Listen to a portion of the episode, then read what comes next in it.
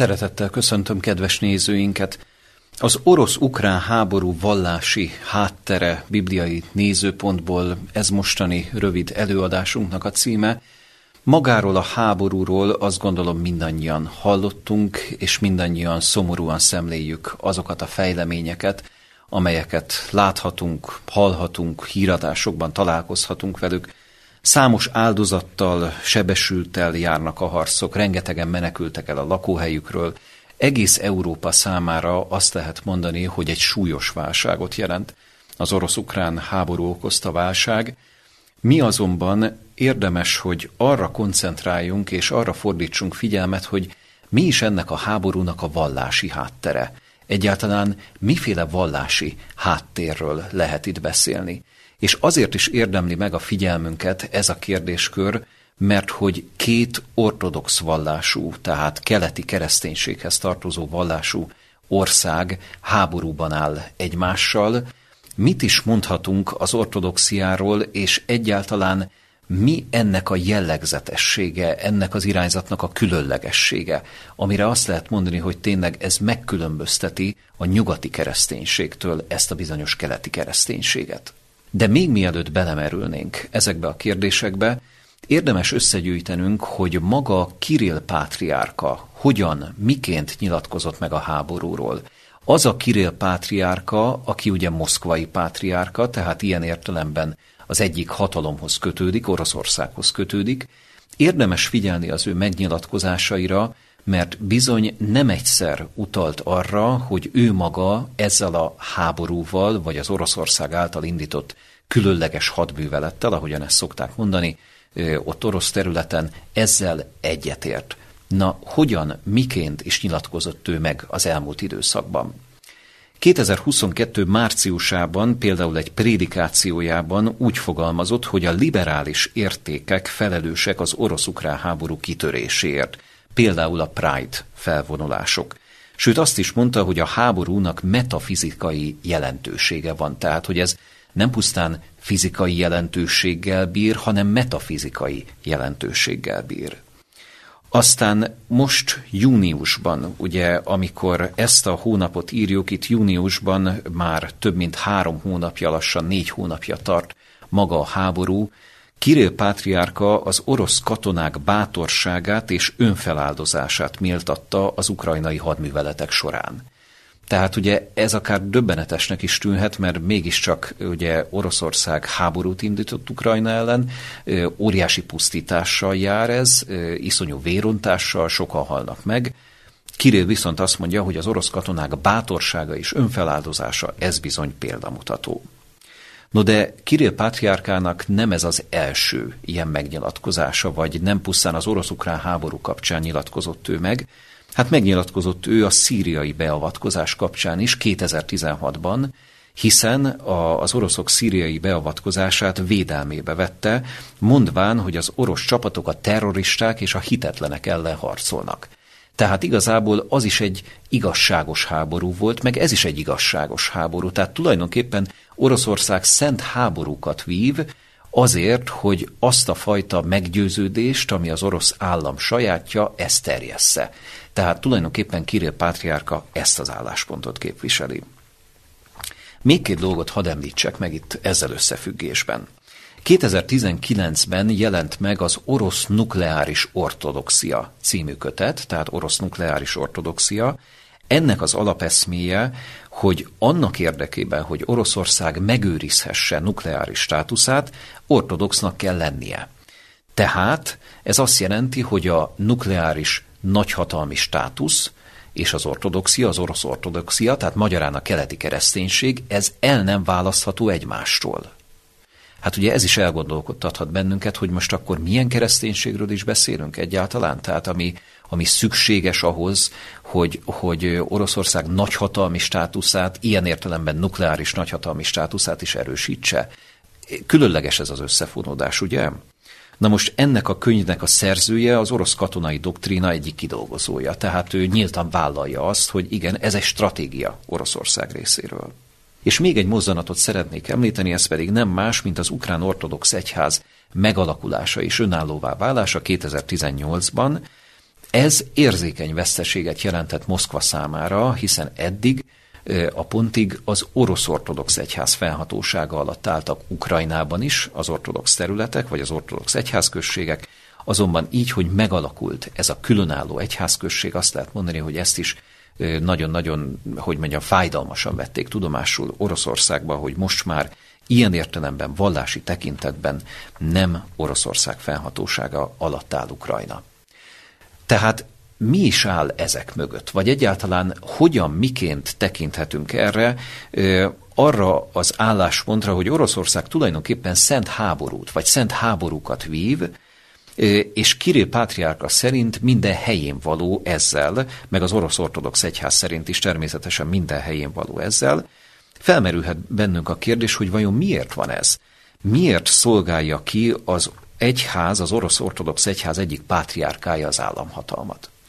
Na most, hogy ezekre a kérdésekre válaszoljunk, vissza kell, hogy menjünk az időben, és érdemes megnéznünk azt, hogy tulajdonképpen hogyan is alakult a keleti kereszténység története, összehasonlítva a nyugati kereszténység történelmével. Egy nagyon rövid pillantást fogunk erre vetni, természetesen csak átfogóan beszélve erről, de érdemes megvizsgálni azt, hogy tulajdonképpen mi az, ami különbség a nyugati és a keleti kereszténység között, és mi az, amiben viszont közösnek tekinthető a kereszténységnek ez a két nagy ága, mert ne felejtsük el, a két legnagyobb ágról beszélünk tulajdonképpen.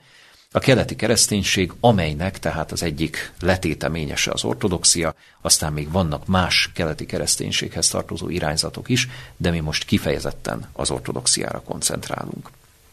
Legelőször is érdemes kiindulnunk abból, hogy maga a római birodalom ennek tulajdonképpen mi is lett a sorsa? Mert itt, nyugati területen alapvetően a 476-os dátum van a fejünkben, sokunk fejében, ezt ugye az iskolában megtanítják, és középiskolában is sokat emlegetik, hogy igen, 476-ban időszámításunk szerint összeomlott vagy megbukott a nyugat-római birodalom. De hát ugye ez nagyon fontos, hogy pontosan fogalmazunk, a nyugat-római birodalom bukott meg, a kelet-római birodalom viszont tovább élt egészen 1453-ig. 476 és 1453. Ez azt jelenti, hogy körülbelül ezer évnyi különbség van a birodalom nyugati fele és keleti fele között. Természetesen ez egy óriási megrázkodtatás volt politikai értelemben is, tehát ez a fajta bukás, ez a fajta elbukás, hiszen Róma páratlanul sikeres államhatalom volt, és azt lehet mondani, hogy igen, hosszú-hosszú évszázadokon keresztül csupa sikert sikerre halmozott, és akkor, amikor a hatalma megdőlt, ugye a negyedik, ötödik században, akkor ez, ez egy elképesztő fordulatot jelentett egész Európa történelmé, történelmében. De ne felejtsük el, a kelet-római birodalom megmaradt. Mi jellemezte nyugaton az egyház helyzetét, mert mi most elsősorban erre vagyunk kíváncsiak, hogy az egyház fejlődését, az egyház történelmet összehasonlítsuk egymással, tehát keletet és nyugatot. Nyugaton az volt a helyzet, hogy 380-ban ugye miután államvallássá nyilvánították a kereszténységet a római birodalomban, megvolt a lehetősége annak, hogy az egyház üldöző hatalomként lépjen föl. Ez azért döbbenetes, mert az egyház egészen a 310-es évekig üldözött volt, tehát keresztény üldözésekről talán sokan hallottunk már, ugye ez évszázadokon keresztül zajlott, de jött egy óriási fordulat, a konstantini fordulat, és ennek következtében a század végén már ott tartunk, hogy az egyház nem, hogy kedvezményezett helyzetbe kerül, hanem egészen államvallás lesz a keresztény egyház, a keresztény vallás.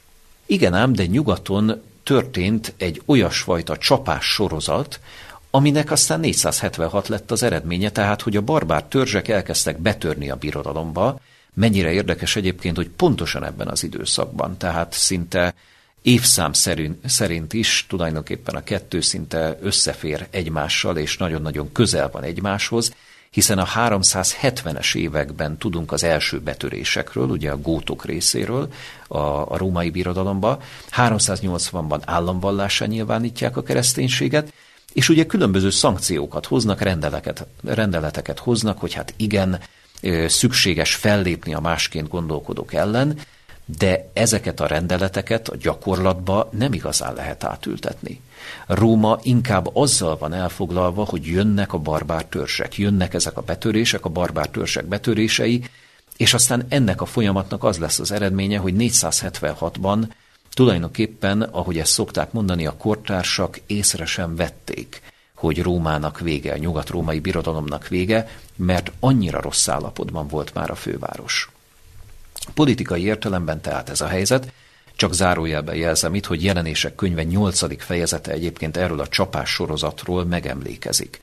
Tehát az első négy trombita szó vagy kürt szó jelenések könyvében ez pontosan erről szól. De ha az egyház helyzetét megnézzük, akkor ugye azt látjuk, hogy az egyháznak erős támasza volt az állam, de ez az erős támasz egyszer csak kiesik az egyház mellől. És 476-tól kezdve az egyháznak tulajdonképpen új szövetséges után kell néznie. Melyik is ez az egyház? Természetesen a nyugati kereszténységről beszélünk, hiszen a nyugat-római birodalom omlott össze, maga a főváros is összeomlik, ilyen értelemben, jelképesen szólva természetesen. 476-tól kezdve tehát az egyház iszonyú nehéz helyzetben van, mert aki erős támasza volt, annak egy pillanat alatt gyakorlatilag vége lett. Igaz, hogy ez a pillanat ez azért több éven, évtizeden keresztül tart. Következnek a frankok, azok a frankok, akikkel megköti az egyháza szövetségét az 500-as évek elején, 508-ban, és ezek lesznek azok, ez a, a, a törzs, ami aztán hatalmas állammá fejlődik, a frankok lesznek azok, amelyek segítőkezet nyújtanak Rómának, és ilyen értelemben az egyház is elkezd fejlődni, el tud kezdeni fejlődni. Azért használjuk ezt a kifejezést, mert ugye az egyház erre az időszakra már hozzászokott, hogy fejlődésről, egyáltalán előrehaladásról csak és kizárólag úgy lehet beszélni, hogyha az állam támasza az egyháznak.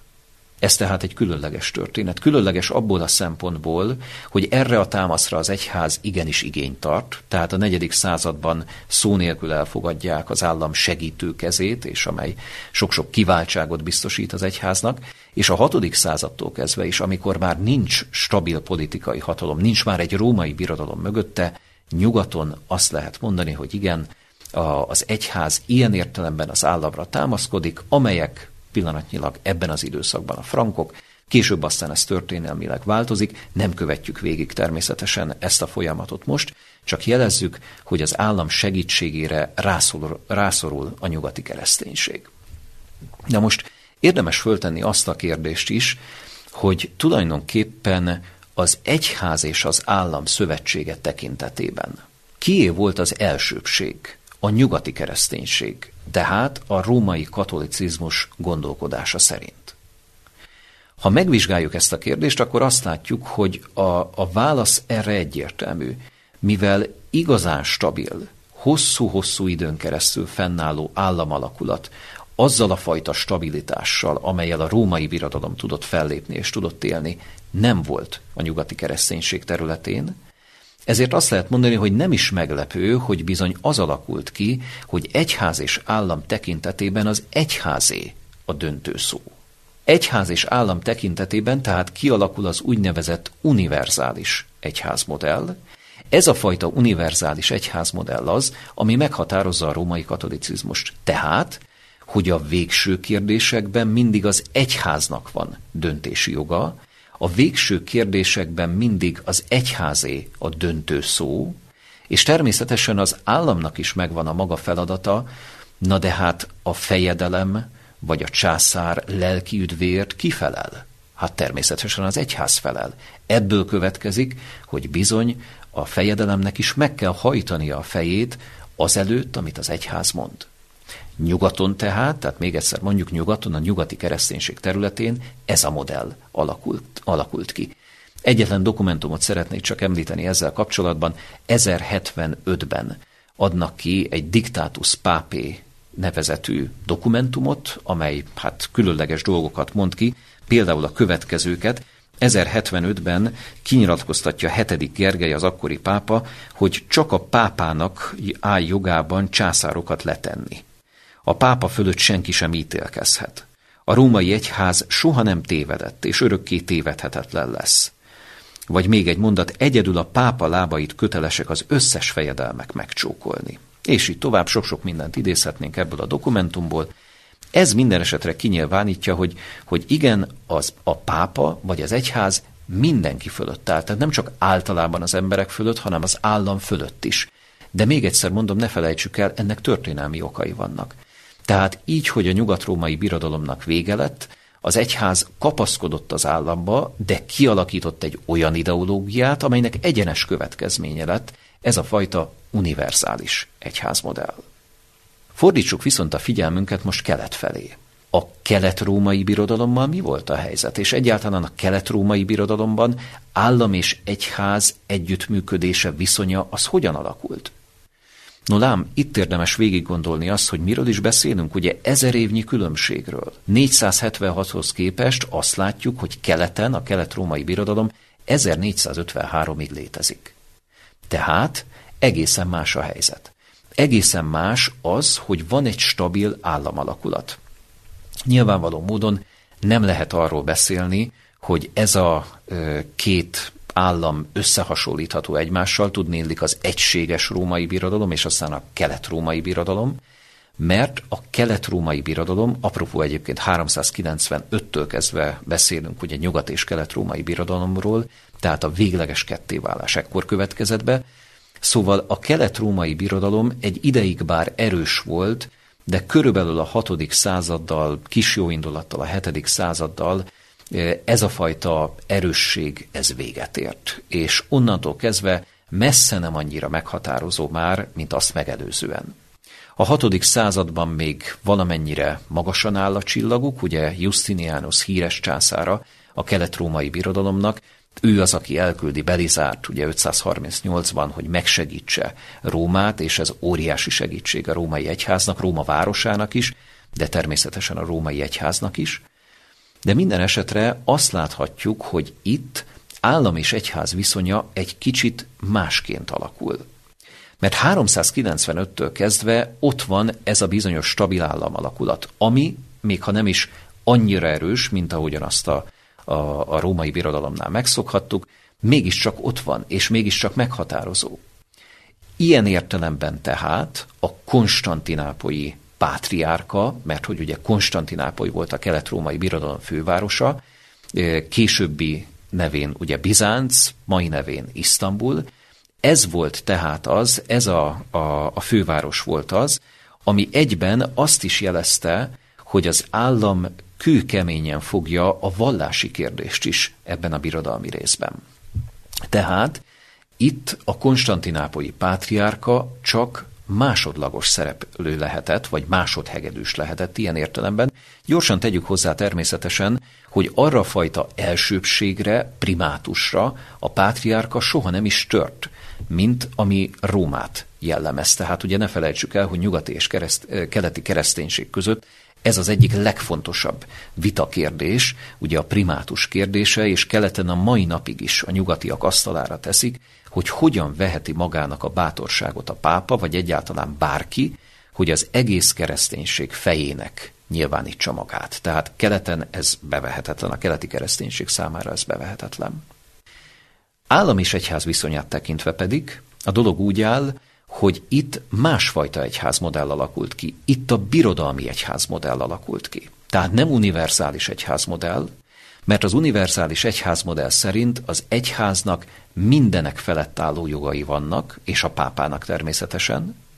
A birodalmi egyházmodell pedig azt jelenti, hogy az egyház betagozódik a birodalomba. Tehát az első állam és egyház közül mindenféleképpen az állam, és nem az egyház.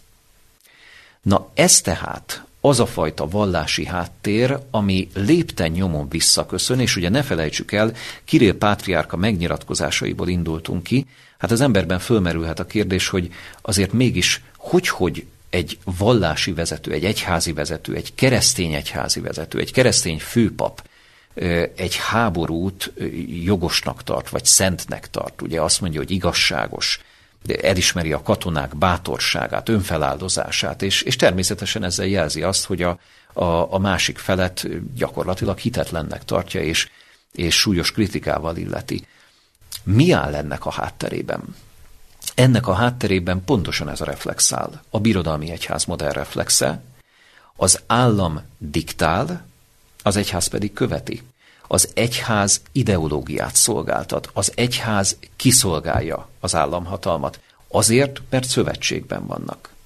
Nyugaton mi a helyzet? Nyugaton az a helyzet, hogy az egyház egyeduralomra törekszik, hogyha lehetősége van az egyháznak, akkor igyekszik mindent uralni, de ilyen értelemben mennyire különleges, hogy a szövetség ott is megvan, csak éppen a hangsúlyok változnak, hogy éppen kiáll az első helyen.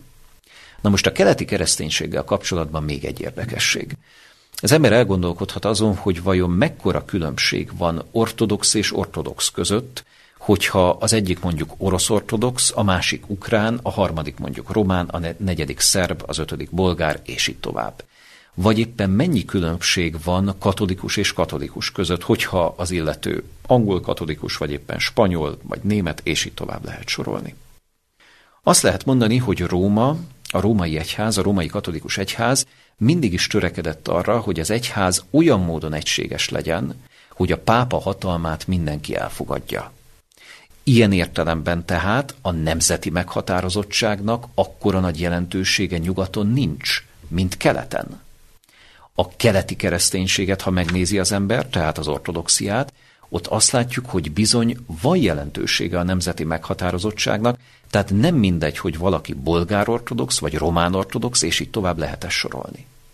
Ez egy nagyon-nagyon érdekes dolog, és különleges abba is belegondolni, hogy ezek szerint tehát ha nem mindegy, hogy tulajdonképpen ki melyik egyház, egész pontosan nemzetnek a tagja, akkor tulajdonképpen milyen közösség, milyen kapcsolat áll fönn ortodoxia és ortodoxia között, román ortodoxia, orosz ortodoxia, és így tovább, tehát a keleti kereszténységhez tartozók között. És azt látjuk, hogy bár a kapcsolat megvan, de a kapcsolat sokkal lazább, mint a nyugati kereszténység esetében. Mert a nyugati kereszténységnél ott van egy egyszemélyi vezető, egy abszolút felépített hierarchia, keleten kevésbé van ilyen, tehát keleten ilyen értelemben csak egy laza kapcsolat áll fönn, ugye az egyes nemzeti ortodoxiák között, és az egész fölött, idézőjelbe téve persze, ott áll a konstantinápolyi pátriárka, akinek egyfajta történelmi elsőbsége van, de ez inkább csak jelképes. Tehát ugye akkor, amikor az önálló ukrán ortodox egyház megalakult, akkor ezt a konstantinápolyi pátriárka hagyta jóvá 2019 elején, ugye 18 decemberében alakultak meg, 19-ben ezt jóvá hagyták, de ilyen értelemben picit ez jelképes volt, de minden esetre azért szükséges volt ehhez a, a pátriárka, a konstantinápolyi pátriárka jóváhagyása. Ha viszont megnézzük, hogy mondjuk létszámarányosan hogyan is néz ki a helyzet, akkor azt mondhatjuk, hogy az ortodoxiából elsőprő többségben és meghatározóan természetesen az oroszok vannak nagy többségben. Azok az oroszok, akik több mint 100 millióan vannak, tehát orosz ortodoxok világszerte, természetesen nagyobb részük ugye Oroszországban, és azt mondhatjuk, hogy igen, Ilyen értelemben bizony nem csodálkozhatunk Kirill Pátriárka megnyilatkozásain. Nem csodálkozhatunk azon, mert ennek történelmi hagyományai vannak, hogy ő megnyilatkozik a háború kérdésében, igazságosnak, adott esetben szentnek ítél egy háborút, Természetesen az embernek e- erről meg lehet a maga véleménye, de az is nyilvánvaló, és az is egyértelmű, hogy Kirill Pátriárka ezt a fajta történelmi hagyományt követi, ami az ortodoxiában kialakult. Tehát még egyszer ezt a fajta birodalmi egyházmodellt követi, az állam diktál, az egyház igazodik és ideológiát szolgáltat. Na most az emberben fölmerülhet a kérdés, hogy a két modell közül, tehát még egyszer univerzális és birodalmi egyházmodell, melyik a jobb? vagy, vagy melyik áll közelebb mondjuk a, a, a Biblia eszmeiségéhez? Hát erre a kérdésre tulajdonképpen nagyon egyszerű válaszolni, mert ugye itt mérlegre tehetnénk sok-sok mindent, hogy most akkor nyugat, meg kelet, különbségek, hogy néz ez ki, pozitívumok, negatívumok, sok-sok mindent elmondhatnánk, de ne felejtsük el, honnan is indultunk ki. A negyedik századból indultunk ki, onnan indultunk ki, hogy a konstantini fordulatot gyakorlatilag mind a két fél elfogadja. Innen nő ki a nyugati kereszténység is, és a keleti kereszténység is. Tehát tulajdonképpen ezek gyökerükben ugyanazok.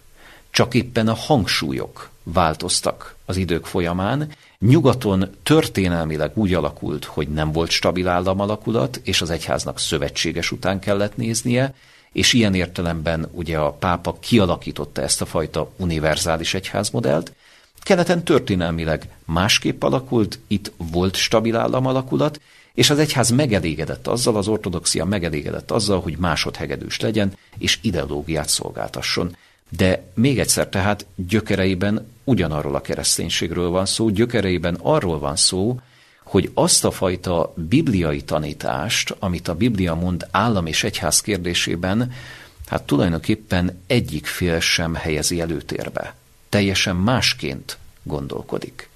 Miért? Mi a bibliai tanítás állam és egyház kérdésében? Csak egészen röviden idézzük ezt föl. Két bibliai igét érdemes itt ö, olvasnunk, és érdemes végig gondolnunk. Jézus például azt mondja Máti evangéliumában, adjátok meg azért, ami a császári a császárnak, és ami az isteni az Istennek. Máté evangélium a 22. fejezetének 21. verse. Egyértelművé teszi tehát, hogy a két szféra, állam és egyház, elválasztandó egymástól. Tehát nem helyes, hogyha ez összeolvad. Most már láthatjuk azért, ugye itt a 21. században, hogy mi minden következik abból, hogyha a két szféra összeolvad. Mi minden következik abból, hogyha az egyház bizonyos értelemben kiszolgálja az államot. Itt a háború kapcsán is egyébként, az orosz-ukrán háború kapcsán is dermesztő lehet ez a gondolat, hogy egy vallási vezető áldását tudja adni erre a háborúra. Tessék, ez áll a háttérben, hogy tulajdonképpen ezt az egy igét, ezt, ezt nem annyira veszik komolyan, vagy nem annyira forgatják a vallási vezetők, sem most, sem korábban. Tehát ez, ez nem jellemző. De ha mondjuk abból a szempontból gondoljuk ezt végig, hogy Jézus mit tanított erről a kérdésről, vagy, vagy biztatta-e mondjuk a tanítványokat, vagy a mindenkori követőit, hogy, hogy mondjuk keressék az állammal való szövetséget, vagy fogadjanak el sok pénzt az államtól, vagy még több pénzt. Ha az állam fölkínál sok pénzt, akkor még többet kérjenek, vagy követeljenek. Beszélt erről valahol Jézus Krisztus, vagy beszéltek erről az apostolok? Hát nyilvánvalóan nem. Tehát, mert ugye bárkiben fölmerülhet ez a kérdés, mondhatjuk azt, hogy jó, de hát ezt azért mégiscsak ugye az új szövetséget, ha olvassa az ember, hát ez a római birodalom idején keletkezett. A birodalom nyilván nem vette jó néven, hogy itt most megszületik egy új vallás, a zsidóság, a korabeli zsidóság sem vette jó néven. Hát valahol nem meglepő, hogy, hogy ugye ezeket az gondolatokat megfogalmazták. Igen, de annyira világos és egyszerű az ige tanítása. Császárnak, ami a császáré. Istennek, ami az Istené. Vagy még egy gondolat itt az egyházak, vagy az egyház állami támogatásával kapcsolatban.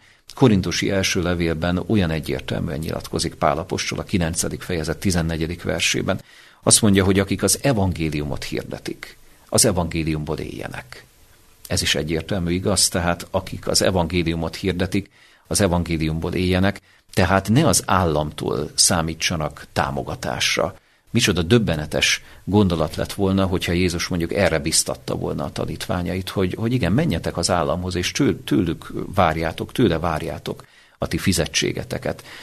Szó nincs erről az evangéliumban, pontosan ennek az ellenkezőjéről van szó.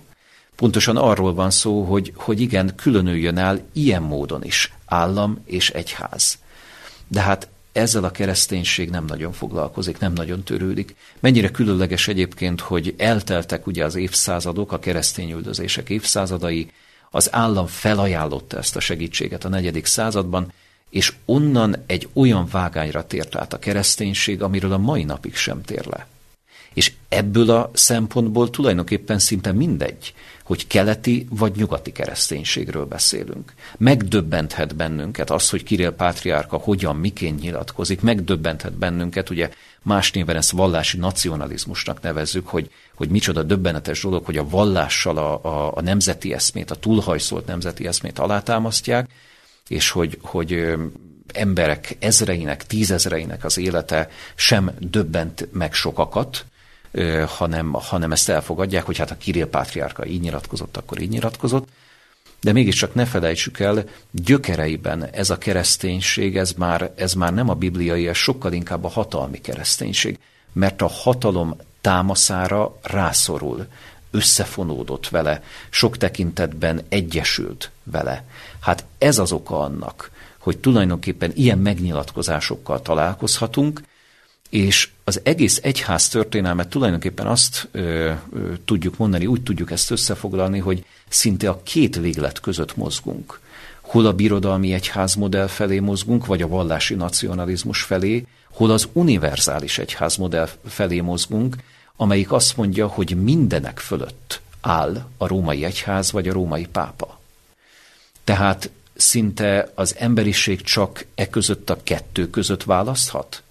Azért van egy keskeny út, amit a Biblia jelöl ki, van egy olyan keskeny út, amivel kapcsolatban a Biblia tanítást ad, állam és egyház kérdésében is tanítást ad, érdemes kutatni ezt a bizonyos tanítást, érdemes megnézni, megvizsgálni ezt a kérdést. Ebből a szempontból is bízom benne, hogy ez a néhány gondolat segítséget jelentett ilyen vonatkozásban.